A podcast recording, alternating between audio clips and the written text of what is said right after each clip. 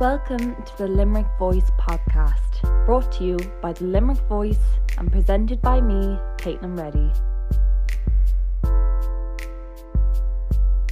Each year in Ireland, October brings around Breast Cancer Awareness Month.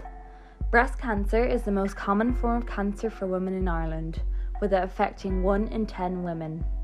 Today I am joined with Helen Forristal, Director of Nursing at the Marie Keating Foundation to talk about the foundation that is providing support for cancer patients and their families across Ireland.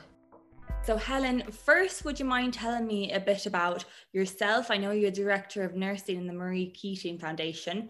Tell me a bit about that role and tell me about what exactly the foundation is. Yeah, my name is Helen Forrest and I'm Director of Nursing Services at the Marie Keating Foundation and I've been there since 2014.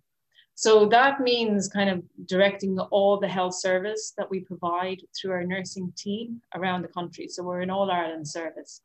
Um, our nurses are oncology nurses um, and health promotion nurses. So, um, and we also, with that, have mobile units, you know, where we're visible around the country. And I suppose, like, very important, I think, at this moment in time, is actually being able to be in remote areas, you know, where where there's opportunistic um, uh, places that people can turn up if they have worries or problems um, and maybe don't go to the doctor. So yeah, that that's it's like a unit. I saw a picture of it online. It's a mobile unit, and yeah. I myself, if I had any concerns, I could pop into you. Could I? Yeah. So there's always a nurse on board, um, qualified nurse. So if you know, and this is how it happens, and it, it's what I really like about the service. Um, that you you might be worrying about something. Um, and often we're, we're working with marginalized communities as well where people might not have that 65 euro to go see their gp um, because they don't know if it is something or not. It's a great opportunity to come on board and talk about you know the signs or symptoms that they might be having or something that they've seen on their body that's different. And actually we can give them um, you know good direction then. Um, and it may be that they have to go to the gp but they're more certain about you know where they're going and why they're going.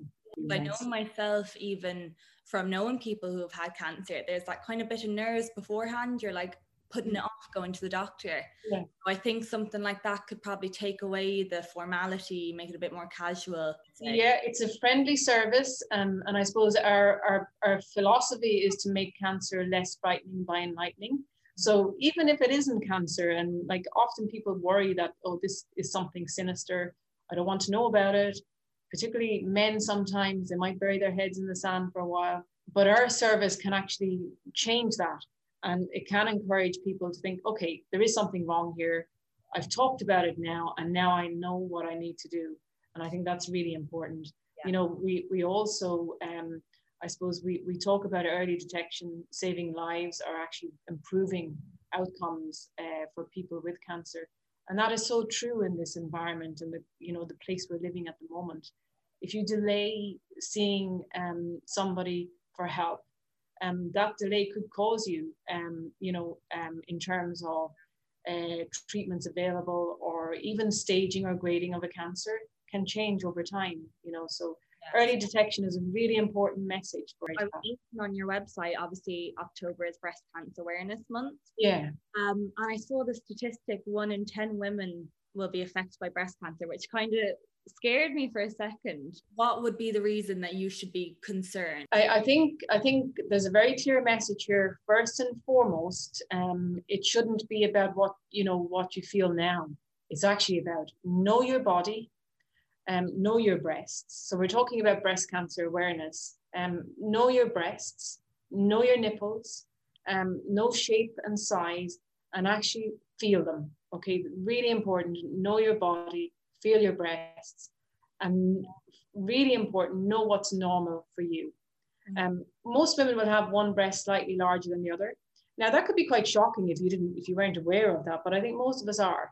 Um, but actually even knowing that gives you you know the power and the knowledge to say okay well this is normal for me but if you notice something different like a nipple you know um, changing in direction that's not normal no. so i think the most important thing is know your body first um, know all your lumps and bumps you know scars and whatever you have on your body know it um, and know it inside out um, and know how your breasts feel. Most women will know that their breasts feel very different at different stages during the menstrual cycle. So, so you know that um, most women's breasts will be quite lumpy, you know, during their cycle and actually can be quite painful. But moving away from that and what's normal, what isn't normal for you is where you, where, where there is a difference. So before even recognizing, I suppose, that something is wrong, um, we actually encourage women to check their breast and men as well. We're getting to that, like men do get breast cancer too. 28 cases diagnosed in Ireland, you know, per year. But men don't often know that either, you know, so, and they're treated the very same with the same kind of treatments. So know your breasts, check your breasts. So it's all about looking and feeling um, and doing that. Or once a month, is that it? Yeah. Now, yeah, once a month for every woman, every man. Um, it should be a week, a week or 10 days after you've had your menstrual cycle, you've completed your menstrual cycle. Yeah. And then what, someone might say to me, well, I, I'm in menopause, so I don't know. So you pick a day of the month, and I would say pick your birthday, your birthday, and every month, my birthday is today actually, which is the 20th of October. So every month, thank you, on the 20th of October or 20th of the month, I know to check my breasts, you know? Now I do it more often, probably because of the work, you know, I'm in and my whole awareness. I mean, almost every time I'm in a shower, you, you are like checking and feeling and having a look. Um, and I think that's a really good practice. It could be unrealistic to say that to somebody, but we all have phones these days and we can put a little, a little alarm in for ourselves to check the best. Yeah. And obviously now everyone kind of associates breast cancer awareness month with the color pink but your campaign is actually you're saying breast cancer awareness is a kaleidoscope of colors and a kaleidoscope of emotion. So tell me a bit about this campaign. I, I absolutely love this campaign and I think we've, we've got some like extremely positive feedback from it. Mm-hmm. Um, and the whole idea around it was based on feedback from a campaign we did last year for Breast Cancer Awareness Month, which was Glam Up Your Bra. And what we found in that campaign was that there was a lot of pink and there was a lot of fluffy, and some women came back to us and we were very you know very grateful for the feedback to say that like my cancer wasn't that way. We decided then that breast cancer isn't just pink. Um, and pink is very it's globally understood. And i think it's fantastic that we have pink um, that that signifies and symbolizes breast cancer around the world globally. But you know, um, when we talk to women and we work a lot with women in survivorship and in, and in, in positive living where they have metastatic breast cancer, we are looking at their whole, you know, their cancer life and, and what the color means to them. So color is very different for different people.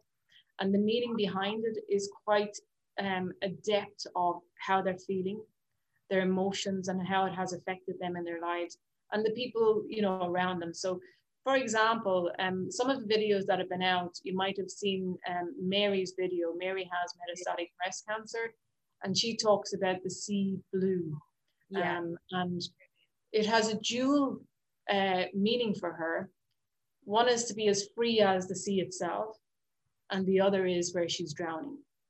And I think they're very personal, they're very personal stories um, and they're very deep for that person. And I know Mary, so I know, you know, I know how she feels and why she explains um, her color that way. Um, there's another video with Lorraine, and she she she um, I suppose picked the color red, and red for her was danger, it was fear, it was uncertainty, and it was also the reminder that she had to take the pill every day, and that reminder was that she had breast cancer. So Mm-hmm. You know, uh, you can understand, can't you? And like color is really important in everybody's life, isn't it? Yeah. And I suppose yeah. everyone's coming up with this whole pink and fluffy and bright, and you might not always feel that. Yeah. And this and I'm like, faces that. Exactly. And some those women will have had pink moments, which I think is important to embrace as well. You know, the fact that like Mary would say in her video that she she's still alive and her, her little girl comes home from school and sits on, on her bed and tells her how her day has been, that fills her with hope. That's maybe a pink moment, you know. Um, but I think um, outside of all of that, it's it's actually the depth of the stories that that are really, really the honesty and the reality behind them is what we're really hearing. Mm-hmm. Um, and I think that's important for women in Ireland. Whether they have localized breast cancer or whether they have a breast cancer that's spread to other parts of their body. I saw a lot online about how COVID 19 is affecting it's stopping people from getting diagnosed, from getting their treatment. Are you seeing a lot of this at the moment?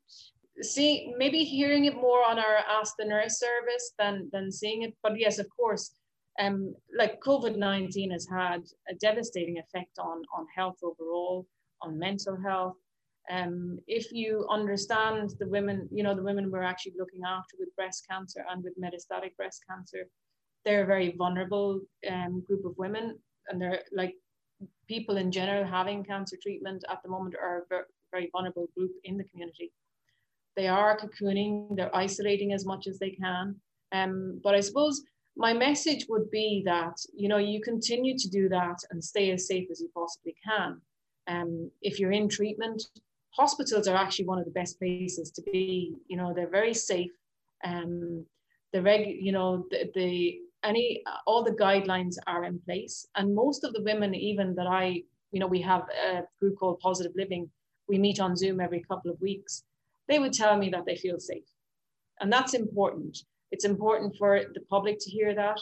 It's important for anybody who, you know, in COVID is actually finding something in their body that's changed or feeling a lump somewhere that is different, to not ignore it. Please don't ignore it. Make a call to your GP if you don't want to actually call into your GP. Make that telephone call, talk to your GP, um, and allow your GP then to guide you um, into the next steps. Um, and that could be, you know, the GP himself or herself, of course, will be following national guidelines and they will be referring you appropriately, having had a clinical examination, which I think is really important as well. You know, clinical examinations are the most important thing any medical person could do for you in order to give some indication as to what is wrong or not, as the case may be. Of course. Now, I saw, which I think is absolutely amazing, you do something called a comfort fund. Uh, where you provide financial aid, and was it in 2018 you assisted 580 families or over 580 families. Yeah.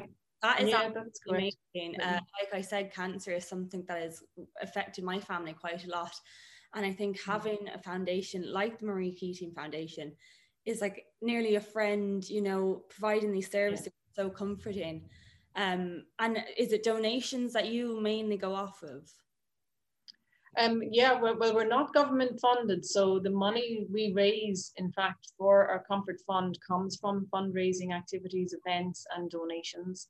Um, it has been a really important resource for us. Unfortunately, we did have to stop it at the beginning, you know, back in March. I remember my colleague and I made some very difficult calls to medical social workers to say that we had to stop the funds because we, we didn't know our own destiny at the time, you know, so um, thankfully now we're, we are in a position where we're going to resume um, this comfort fund, albeit we're, we're actually setting it up an online service. So an online service and the process is taking a little bit more time than we thought. But you know, it, it should be up and running hopefully by mid-November. Um, and it really is healthcare professionals that we call to in order to, to make you know the applications for the patient themselves um, and to provide that comfort where you, you know yourself, Caitlin, you said there's a lot of distress and that distress, um, if, if even if it's financial, you know, can cause an awful lot of emotional distress. Um, and, you know, and, and I suppose you really want to provide people with, with a little bit of hope and, a and, and, and give that gift, if you like, um, the gift of help even within your family, of course, you have your amazing support there, but everyone's so stressed and, you know, upset that I definitely think my advice to any families anyway experiencing it would to reach out to a foundation like the Marie Keating Foundation or something like that mm-hmm. and just get that extra support because it could be quite lonely at times. Yeah, for sure. I mean, and like no one can talk to somebody the way they can with somebody who's been through the same experience you know? So that's not a health professional either. It's not one of us but we tend to actually you know we have groups where we do survive and thrive um, six week programs. And you know what you see within those groups and, and those meetings is that people come together and share their own experiences. They share their worries, their woes, but they also like talk and enjoy the happy times that they've had. And there's nothing more empowering than to see that happening, but also what you, what you tend to see over a six week period is, is a real transformation for people who have and are living with cancer um, into, into their new world. Um, with bringing along with them though people who are who have been on that same journey with them you know really important i think. And we do that. So um, keep an eye on our website mariekeating.ie for survive and thrive programs. You'll see them on the events page coming up next year um, we're running two this year and uh, with the survive and thrive is that groups in your local area is that an online group how does that work well, it used to be, you know, we used to do it kind of geographically because we used to actually meet up face to face. But we've done our first, we're actually running our current one online on Zoom at the moment, and that can be from anywhere. So that's the advantage, I think. So people, even though, um, you know, that we have a lady from Donegal, for instance, we would never have had that before because it's too far to travel. Um, we could have somebody from the UK if they wanted to tune in yeah. um, who you know who are who are of irish background. So yeah. Yeah. So not geographical at the moment. Yeah. And i suppose that's a great reminder to people that although covid is happening and it is very isolating we're connecting in different ways online and these services are there and people should yeah. be really yeah i absolutely like i think to reach out um and even like i suppose with the groups we run there is an acknowledgement and an understanding that you know, we're not all used to Zoom and online, but there probably is some one person in your family that could help you um, to get to that platform. Yeah? yeah. And and actually, you know, to embrace it in a way. I mean, I'm I'm bowled over sometimes by how how I see people managing, you know. Yeah. and um, it is lovely. It's lovely. It's not the same. Um, it never will be the same, but it's what we have and what we work with at the moment. Work with exactly. Another yeah. question about women and men checking themselves around what age, or is it every age, that you should be checking yourself in this monthly routine? Yeah, like as well, we, we you know we go into schools and we we actually I, we start teaching, you know, transition year girls about looking and checking and right. yeah, you know, because they are embracing their bodies at that time. Yeah. Um. So so for that reason, yeah, like you start talking about it at an early age, and then you know you get you start getting used to your body and, and the menstruation cycle and acknowledging the changes that are happening over time. So checking from an early age is is absolutely fine. I suppose like years you know move on and and you know when you're a young teenager and you're going into years 15 16 17 that's when you start learning how to check properly. So we have a lovely video on our website on how to check your breasts. Um, so checking and looking. So looking, you know, standing in front of a mirror. Um, um, so you're looking at your body, bringing your arms up, you know, above your head um, and checking your breasts um, and then leaning forward. So you're checking all aspects. Yeah. yeah. Um, and then feeling, you know, when you're in the shower or when you're lying down, um, that's for women. And then for men, with respect to testicular cancer, which, which can happen between the ages of 15 to 35, 34 in, in young lads. Again, when we're in, when we're in schools um, and we're teaching young lads in transition year at that age, it can be a bit of a shock to them to, to realize, oh, I didn't know that I could get testicular cancer at this age. Yeah. So we call it check your balls, you know. So um, check your breasts, check your balls, um, and um, and again, you know that can be when when once a month as well in the shower, when the testicles drop down, you know when they're warm, when the body is warm, and we're not afraid to say it, you know. And the lads, you know, they there's a skit and a laugh, but it it's taken on board. I feel, you know. And I do think that even for a long time with breast cancer, like my family never spoke about it. We never spoke about saying check your breast and saying with my brother, it was never check your balls, anything like that. But there definitely is more of a conversation now, which is wonderful. Yeah. And the other thing, Caitlin, that you have actually just touched on there, which is fantastic, is your family. Mm. Um, family are really important, and your family history is extremely important. So every one of us um, should know our family history. Okay, so we should know who in our family from a cancer perspective, I would say initially. So know who in your family has had cancer um, and what age. Um, because again, knowing your family history is extremely powerful. Um, we talk about, I don't know if you've heard of the BRCA genes, um, the Angelina Jolie. I have. Um, yeah. So again, you know, if you if you have a strong family history of breast cancer and some of your family members are young, they may well have been tested for the BRCA gene, which gives a family an indication as to whether there's a risk of breast and ovarian and or ovarian cancer. And it gives you that knowledge. Um, and then it provides you with, I suppose, the ammunition to have conversations and make decisions about maybe risk reducing surgery. They're huge decisions though, and they can't be taken lightly. So again, there's a lot of support needed. And um, you know, if somebody in a fam, if there's a family history and cancer is being diagnosed, particularly around BRCA, uh, we also have a BRCA support online, um, and we have we hold that once a month in the evenings. Our next one is on the 29th of October, um, and it's a group of women as well who you know have tested positive to BRCA1 or 2. Um, and some have been through the whole risk reducing surgery, some haven't, some are still trying to make decisions. And it's a real support hub um, for those kind of discussions that are actually quite difficult.